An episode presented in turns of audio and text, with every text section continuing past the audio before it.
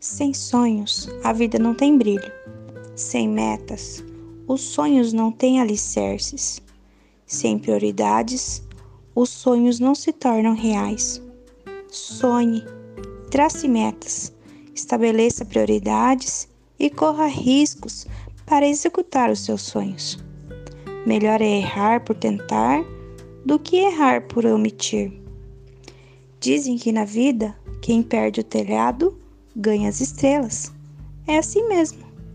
Às vezes você perde o que não queria, mas conquista o que nunca imaginou. Nem tudo depende de um tempo, mas sim de uma atitude.